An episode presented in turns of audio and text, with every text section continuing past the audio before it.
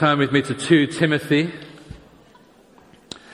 We're going to be looking at that over the, ne- over the past few weeks. If you've been here, we've been doing a series looking at the Bible, and we started by kind of asking ourselves the question, you know, how, like, how do we actually make sense of the Bible? And then we asked, uh, what is the Bible? Uh, and that was before we dived into the murky depths of violence in the Old Testament. Um, not sure why we did that. that was some harebrained idea. We did that over the last couple of weeks. And today I, I want to come up for air, as it were, and just spend a little bit of time thinking about what is the Bible for? What is the Bible for? What is this, this library of books, this collection of books? What's it actually supposed to do? So let's have a look at uh, 2 Timothy chapter 3 and we'll start in verse 14. I think the words should come up here. Thanks, guys.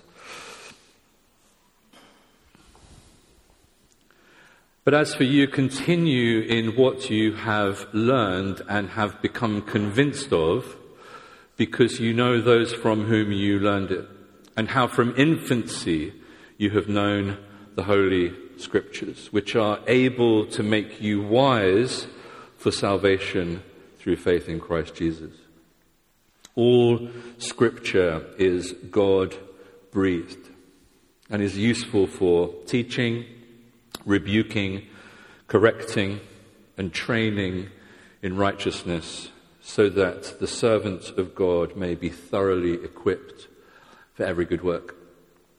Let's just pray. Father, we thank you for your presence here with us through your Holy Spirit. We thank you for the scriptures.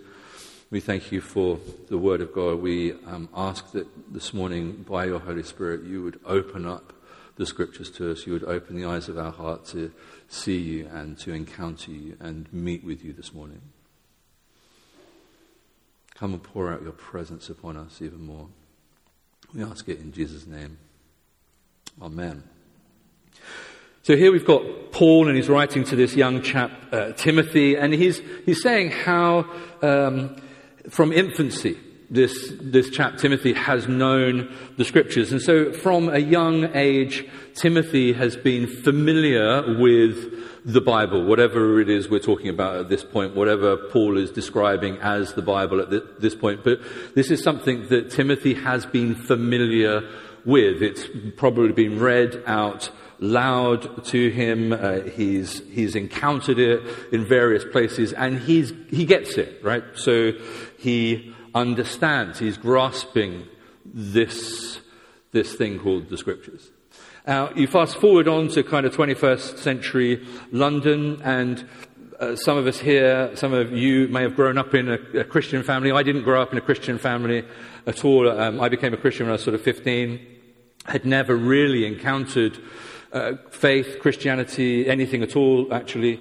Uh, certainly hadn't encountered uh, the scriptures or the Word of God in any way, shape, or form, apart from um, at school and sort of chapel and different places like that. But some of you may have grown up in a, with a different background. You may have grown up in Christian in a Christian family. You may have gone to church from a, a very young age. But the reality is that we are increasingly a biblically illiterate generation.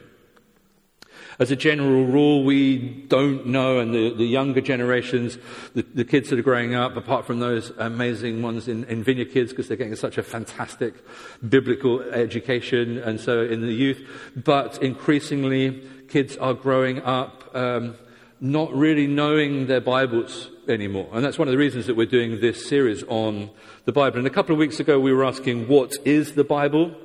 And there's some of the things that we were saying is, we were saying that the Bible is, is a library, it's a collection of books, it's both divine and it's human, all of which um, are telling this incredible unified story, all of which points to the person of Jesus. And that's great, but if that's the case, then what is the Bible, what is the Bible, what is it actually for? You know, when we pick up our Bibles and we open um, we open it up. What exactly is it supposed? What exactly is it supposed to do? What's it supposed to do in you? What's it supposed to do in me? What's it supposed to be doing in us as a church? I mean, it, it must be supposed to be, supposed to be doing something. we would hope. Is that, is that right? We're not just like reading it just for the sake of it because someone told us to. There, there, there, must be a point to it. Um, and then alongside that, we might actually ask the question, you know, does it really matter? Um, is this book even important? Is it relevant? Does it matter? I mean, can there really be any point to Leviticus? I was uh, cleaning the tent uh, for a um, for the men's camping last weekend, and the, the tent was covered in mildew. And I was glad of the Levitical laws at that point because it helped me just remove the mildew. Um, um, the, the, violence the, violence passages that we looked at over the last couple of weeks, um, are they even worth trying to decipher, or should we just edit them out and dismiss them as antiquated and archaic and they're from some bygone era that we would really rather not recreate. And so let's just, do you remember Tipp-Ex? Tipp-Ex, Tipp-Ex them out. And um, so what is the Bible for? Does it really matter? That's what we're going to try and attempt to look at today. So what is the Bible for? Here's the, the first thing that I want us to think about. It's, it's fairly lengthy, but uh, I think there's something in here uh, from this stuff in, in, Timothy that tells us that the Bible is um, one of the things the Bible is about is it tells us who God is, um, it tells us who we are, and it tells us how we are to relate to God and to one another. Okay, that's like my first long point, right? Three subheadings. Um, but as for you, continue in what you've learned and have become convinced of, because you know those from whom you learned it, and how from infancy you've known the Holy Scriptures. You see, when we know the scriptures, when we know the Bible, when we're familiar with what's in here, um, we know, for example, that the beginning of this book opens with, with in the beginning, God. Right? We know that that's how this whole thing kicks off. And that tells us a lot because that tells us that this book, this collection of books, the Bible, is first and foremost about God. Uh, if the Bible is a story, as we've been saying over the last few weeks, if it's a story, it's a story not about Abraham. It's a story not about Moses. It's a story not about you. It's a story not about me. It's a story about God. God Himself is very much the center of what this collection of books, this library, is all about. And that's important. That's an important part of what the Bible is for. Um, A.W. Tozer, he, he said this. He said, What comes into our minds when we think about God is the most important thing about us. For this reason, the gravest question before the church is always God Himself. And the most portentous fact about any man or woman is not what he at any given time may say or do, but what he in his deep heart conceives God to be like. This is, this is interesting we tend, by a secret law of the soul, to move toward our mental image of God. We tend, by a secret law of the soul, to move towards our mental image of God. And what he's getting at is that we tend to become sort of like who we think God is. Um, so, terrorists who behead the infidels, they do so out of a notion of who God is. Um, prosperity gospel preachers, of which I'm thinking of becoming one. Um, I'm just giving you a heads up. It's a new series I'm starting in the autumn, uh, just so that you're aware. Um, save up, because you'll need to cough up. um, oh dear. Prosperity gospel preachers, you know, who justify flying around the world in their sort of um, Gulfstream jets, reasonably, I think, um, they do so out of a notion of who God is. Know, Mother Teresa, the Mother Teresas of this world who, who give up everything to live in the slums of India, to work with the destitute and the dying, they do so out of a belief of, of who God, a notion of who God is. And that's, that just goes on and on. You know, all of these, each one of these men and women, they do what they do because of what they believe to be true about God. And what we believe about God matters, which is why the Bible is really important. The Bible tells us, particularly the parts of the Bible about Jesus, the Bible tells us who God is. What's the Bible for? It tells us who God is. It tells us, uh, lets us know who God is. It also lets us know who we are. You know, the Bible opens with this in the beginning, God, and then it's only a couple of kind of lines or a paragraph or two down where it says, So God created mankind in his own image. In the image of God, he created them, man and female, he created them. And so as we read the Bible, as we read this collection of books, we discover who God is, absolutely. But in the process, we also discover a lot about ourselves. We discover who we are. Um, I don't know about you, but we have, I have a tendency to, um, to label, to judge people, to stick tags and labels and things on other people, and I do it on myself. And when I do it on myself, particularly, I tend, it tends to be very negative. Negative sort of reflections on myself, negative and critical, uh, you know, perceptions of other people. The, the Bible is, is kind of God's way of saying, no, no, no, no, hold on a second, time out. No, no, no, that's, that's not true. That's not who you are. This is who you are. This is who you are. You are made in the image of God. You are made in the likeness of God. And so, as a human being, whether you follow Jesus or not, you have value, you have worth, you, you carry beauty and so much more. The thing is, as we read the story of the Bible, um, we also discover that, yes, we are made in the image of God, but we also discover that we're sort of bent slightly out of shape, to say the least. We discover and come across and understand that we're flawed and that we're marred by sin. Um, but even though we've been marred by sin and we're spoiled by sin, we are still utterly and completely loved by the God who created everything. This is who we are. And these are the things that we discover. Our identity, our true identity, is discovered as we immerse ourselves in the scriptures. The Bible is about who God is, it's about who we are, it's about how we relate to God, it's about how we relate to one another. Um, as we've said over the past few weeks, most of the Bible is a story, and it's really fascinating when you read the Bible, you read these stories. There are lots of stories about human beings interacting with God and with one another. And the, difficulty is, is I don't know whether it's familiarity breeding contempt, but sometimes I just read the stories and I miss the point. And the point of many of these stories isn't that they're necessarily telling you how to live or even not how to live. Um, most of the time, they're just about the ways in which ordinary, normal, sometimes incredible, other times very screwed up, messed up, most of the time a weird mixture of both. Ordinary men and women are relating to God and to one another. And the problem for us, you know, comes when we read about Abraham in Genesis or Moses in Exodus or Deborah in Judges, or on and on and on and on. We kind of read it and go, oh, okay, that's great. Well, that was then and this is now.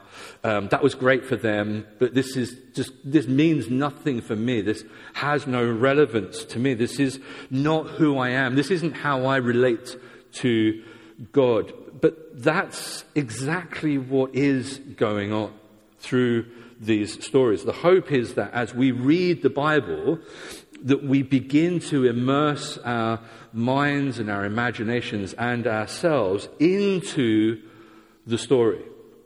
That we would become the characters that we are reading about the good, the bad, and the ugly.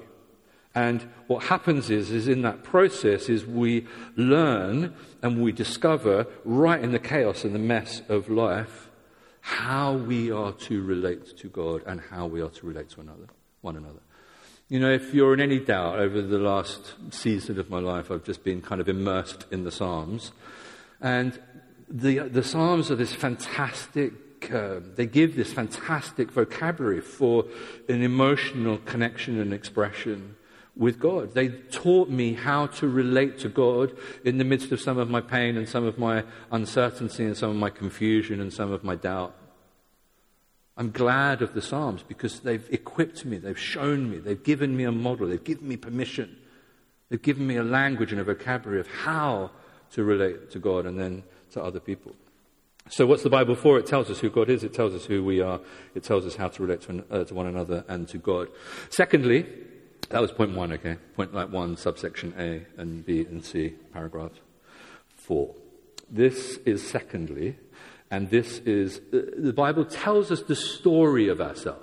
Okay, so yeah, we discover who we are in it, but it, it also tells the story of ourselves. Um, how from infancy you've known the Holy Scriptures, which are able to make you wise for salvation through faith in Christ Jesus. And as we keep saying, most of the Bible is a story. I keep wanting to reiterate that because remember a few weeks ago we looked at the percentages of, of how much of the, the Bible is narrative rather than prose discourse and, and teaching. And not only is this mostly narrative. Most of it is this like sprawling and long and complex epic story. And um, again, as we said a few weeks ago, it, it's one unified uh, story telling the story of humanity from the beginning all the way through to where we are today and beyond. And it tells the story of what God is doing through Israel. It tells the story of how out of Israel God would raise up the Messiah and that the Messiah would bring the healing and the renewal of God to the whole of creation. And that's effectively what the story of this collection of books is all about. And this is important because we all live by a story whether we realize it or not. Story is incredibly important to us. We all live by some kind of narrative that for us makes sense of the questions that we have about life and what life is all about. You know, things like where do we come from? What's the meaning of life? And, and, and there are all sorts of stories and worldviews out there. We know, we know that. You know, atheism Atheism is, is still a story. It's still, it's still a worldview which explains the meaning of life to some people. You know, it's like, who are we? Well, we're kind of like evolved animals. How did we get here? Well, it was some glorious accident. You know, what's the meaning of life? Well, life doesn't need a meaning, whatever. And, and, and it's a story. It's a framework that helps people to begin to make sense of the miracle that is life. And there are all sorts, there are all sorts of stories uh, being told at the moment. And um, the point is that the Bible is, um, is an alternative story. It's, um, it's a story that actually subverts and up, upends, in my opinion, all the other stories. There's a South American uh, philosopher, Ivan Illich, and there'd been decades of political turmoil in South America, and he was asked uh, one, at one time, what is the best way to change society? Uh, you know, is it violent revolution or is it sort of gradual, incremental reform? And his response was neither. What he said was, if you want to change society, you have to tell an alternative story. If you want to change society, you have to tell an alternative story. And that's what the Bible does. It tells an alternative story. It tells an alternative story to capitalism and socialism and to Buddhism and to Islam, secularism, and to all the other stories that are running around our society and our culture. If you want to change society, you have to tell an alternative story. Um, one writer puts it like this The Bible reveals the world as it really is. It's not primarily a the- theological textbook. It's not primarily a body of laws and regulations. It's not primarily a collection of nice moral stories. It's a story that presents a different way of seeing the world and our lives in it. And part of the challenge for us as we think about how we approach this book and the importance of this book is that so many of us, um, for all sorts of different reasons, we approach this book, we approach the Bible as a textbook, or we approach it as a rule book, or we approach it as a kind of Aesop's fables. Um, we approach it in these ways at our peril. If you want to change society, you have to tell an alternative story. This is an alternative story. And again, I just keep reiterating this. Most of this collection of books is just storytelling. Um, and like all good stories, we want to lose ourselves in them and we want to find ourselves through them. Uh, N.T. Wright, theologian, has this really helpful, I think it's a helpful analogy. And he says the way that we should think about the Bible is, uh, is actually as like a five act play, you know, which is all very Shakespearean.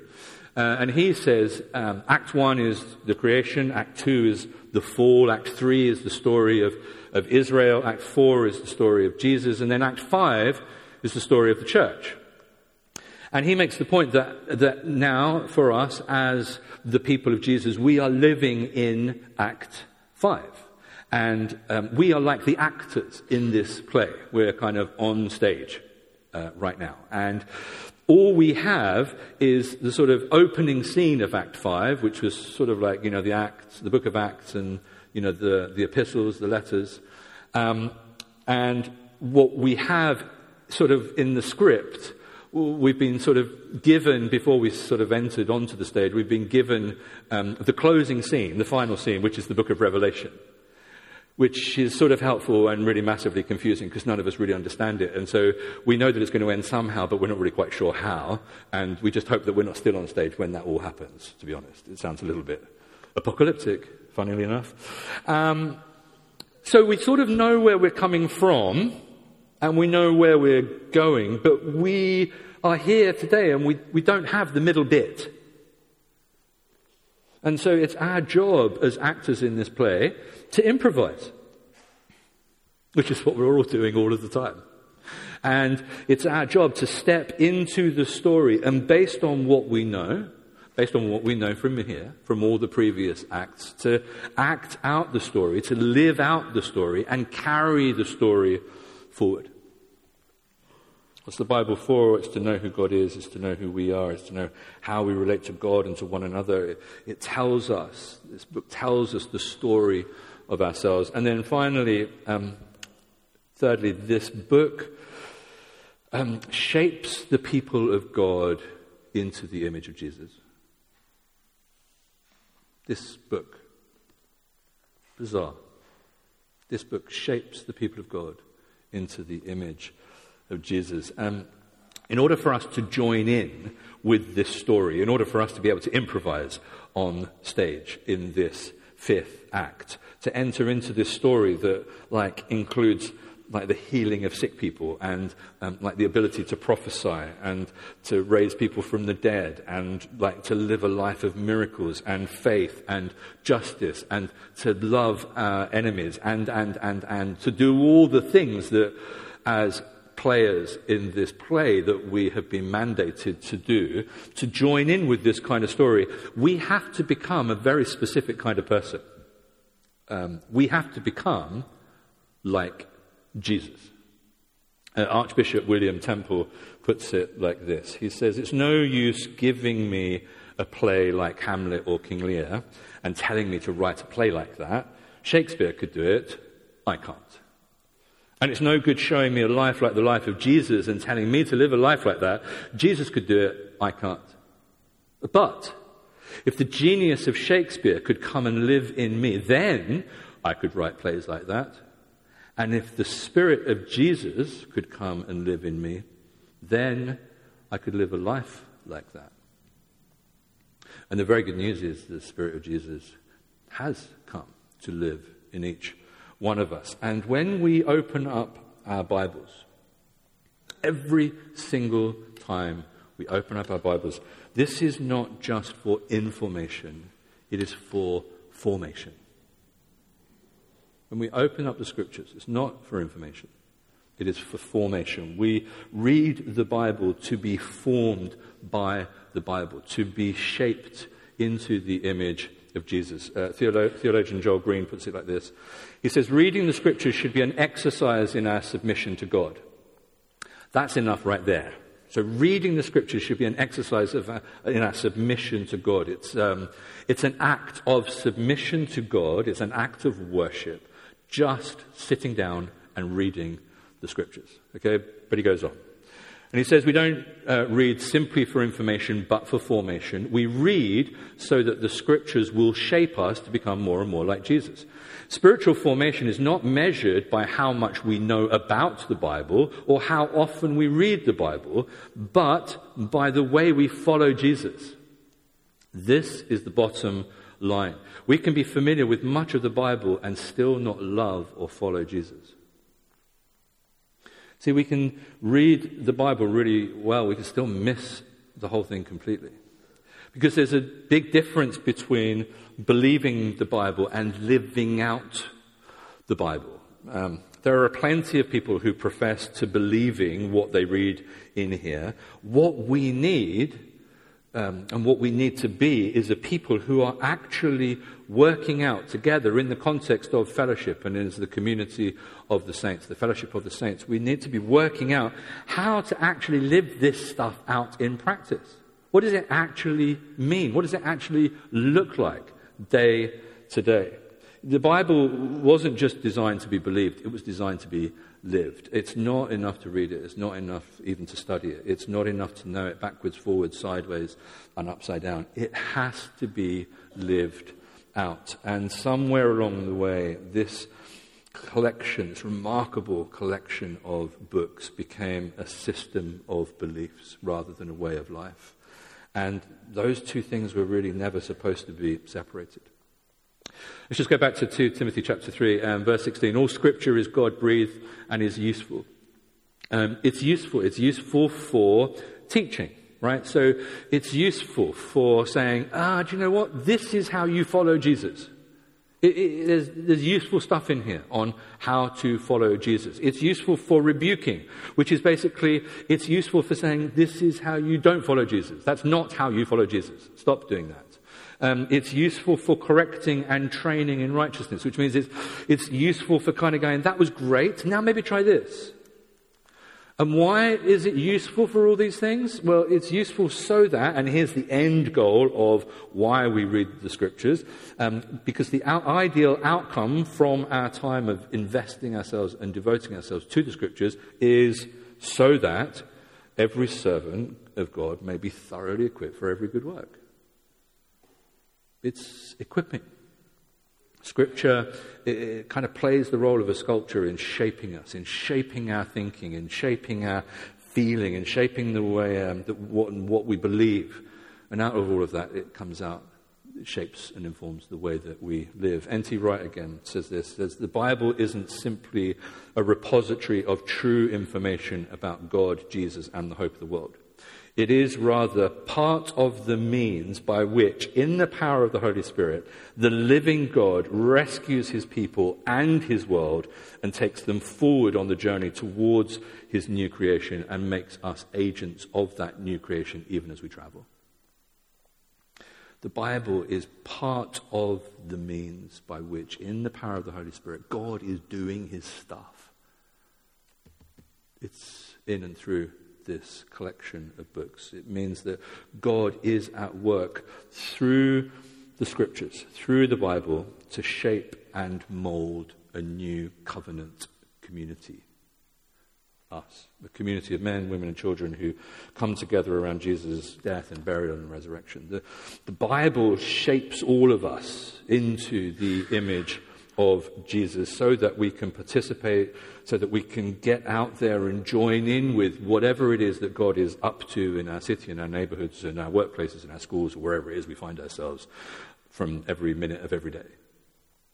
And all of this matters because um, Scripture isn't the only thing out there that is shaping us. Um, whether we realize it or not, we are all constantly being shaped and formed 24 7. And we've talked about this before, but in particular, we are shaped by um, our habits, uh, we're shaped by our community, and we're shaped by our environment.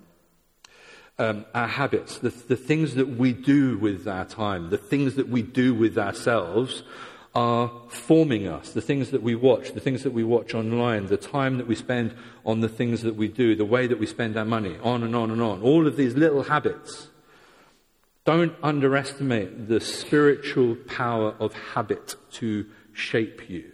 Um, the reality is, is that we are all a little more than the cumulative effect of our daily habits. What we do on a regular basis, we are becoming. Habits shape us, um, as do our communities.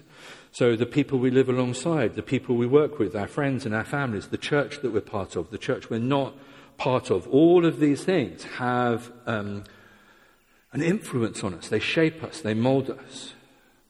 Uh, as does our environment, you know, where we live, the culture that we are part of, and the day and the age into which we've been born. All of these things have a huge influence on us, on our character, on who we actually are. And, and, and the reality is that we're not just passive players in this, we have an active role to play in this. And sometimes I feel like we kind of swan around like as if we're on the land of the lotus eaters, sort of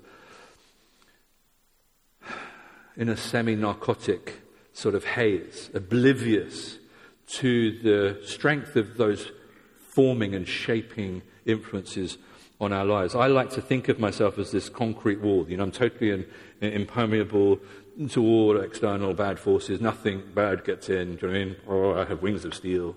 You know, the truth is, I'm more like a, a, a chainmail fence. You know, lots of stuff is getting through all the time, and a lot of that stuff that's getting through is not good. You know, I, I, I think maybe occasionally I influence for good, hopefully, fingers crossed, um, but I also am aware that I am influenced. Uh, hopefully, I form and inform, and hopefully, somewhere along the line, that's good, but I am also very aware that I am formed. And we need to wake up to the realization that we are all being made, we are all being shaped, we are all being formed all of the time. And some of that is good, and some of that is not good at all. And this collection of books, this, the, the scriptures are counter formation. Um, what that means is that they are one of the ways, there are others, but they are one of the ways that we consciously choose to be formed into the image of Jesus. It's a, it's a decision, it's part of our submission to God to allow Him to transform us into the image of Jesus through our immersion, through our study, and our commitment to the, world, to the Word. Uh, Dallas Willard puts it like this He says, We come to the Scriptures as part of our conscious strategy to cooperate with God for the full redemption of our life. Wow. That's what it sounds like this book kind of matters a bit, maybe. Do we have a conscious strategy to cooperate with God for the full redemption of our lives? Because um, the reality uh, is that life has a momentum to it. It has its own uh, momentum. We are becoming a certain kind of person without, with, with, each passing moment, with each hour, and with each day. Uh, you know, I was saying to somebody this morning, there is a current in the river in which we are swimming. We all live in and around London. We, uh, there is a current, it is a strong cultural current. It takes a lot of effort for us as followers of Jesus to swim against the current just so that we stand still. If we let the current of culture, the zeitgeist, you know, pull us, because it will, it wants to, in the opposite direction. Ten years from now, we will be very different to who we are today, and that will be for, for better or, or worse. If you don't like who are, you are becoming, um, the scriptures are a, are a very, very effective way to put on the brakes.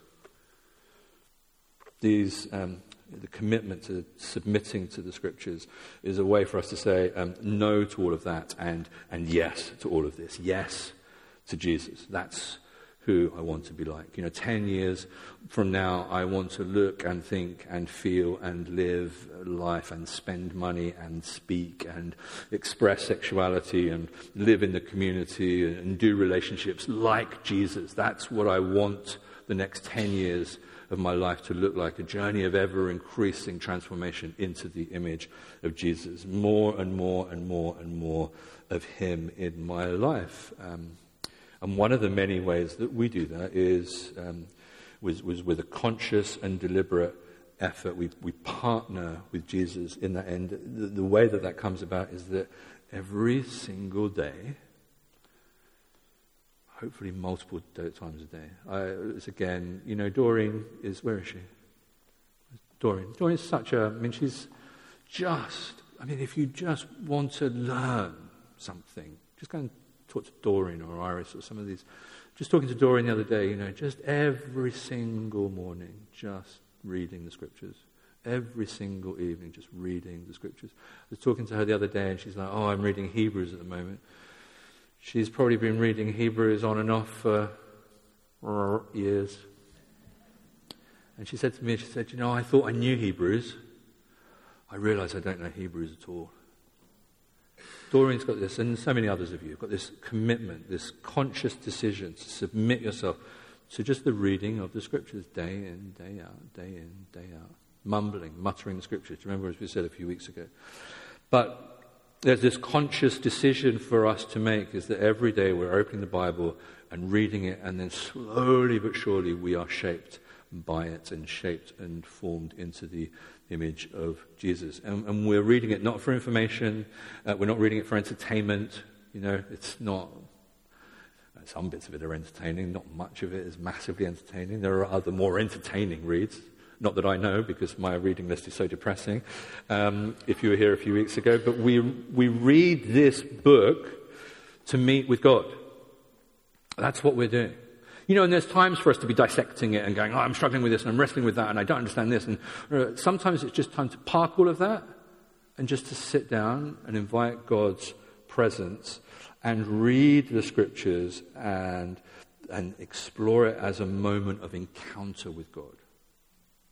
So there are other times to take issue with bits of it, do that as well. But I'm talking about interrupting our preoccupation with ourselves and attending to the presence of the Almighty by sitting down and reading the scriptures and saying, I want this to be a moment of divine encounter with God. And in these moments, the scriptures open in front of us. Maybe a cup of coffee, probably a cup of coffee, uh, heart, mind open to the Holy Spirit. We say, God, here I am. Come, Holy Spirit, come and have your way and speak into my life. Speak through these words of life and speak into my life. And um, in that holy space, it is a holy space, it is a holy moment. When you stop and you read and open up the holy scriptures, that is a holy moment. Don't despise that. Don't, don't flit over it. Don't take it for granted. Recognize it for what it is because in that moment um, there is a moment of overlap between heaven and earth. And the kingdom breaks through. And we are shaped in a far more profound way than anything else that we can ever think of. Um, so, this week, can I encourage us all to seek out holy moments in the presence of God with this book?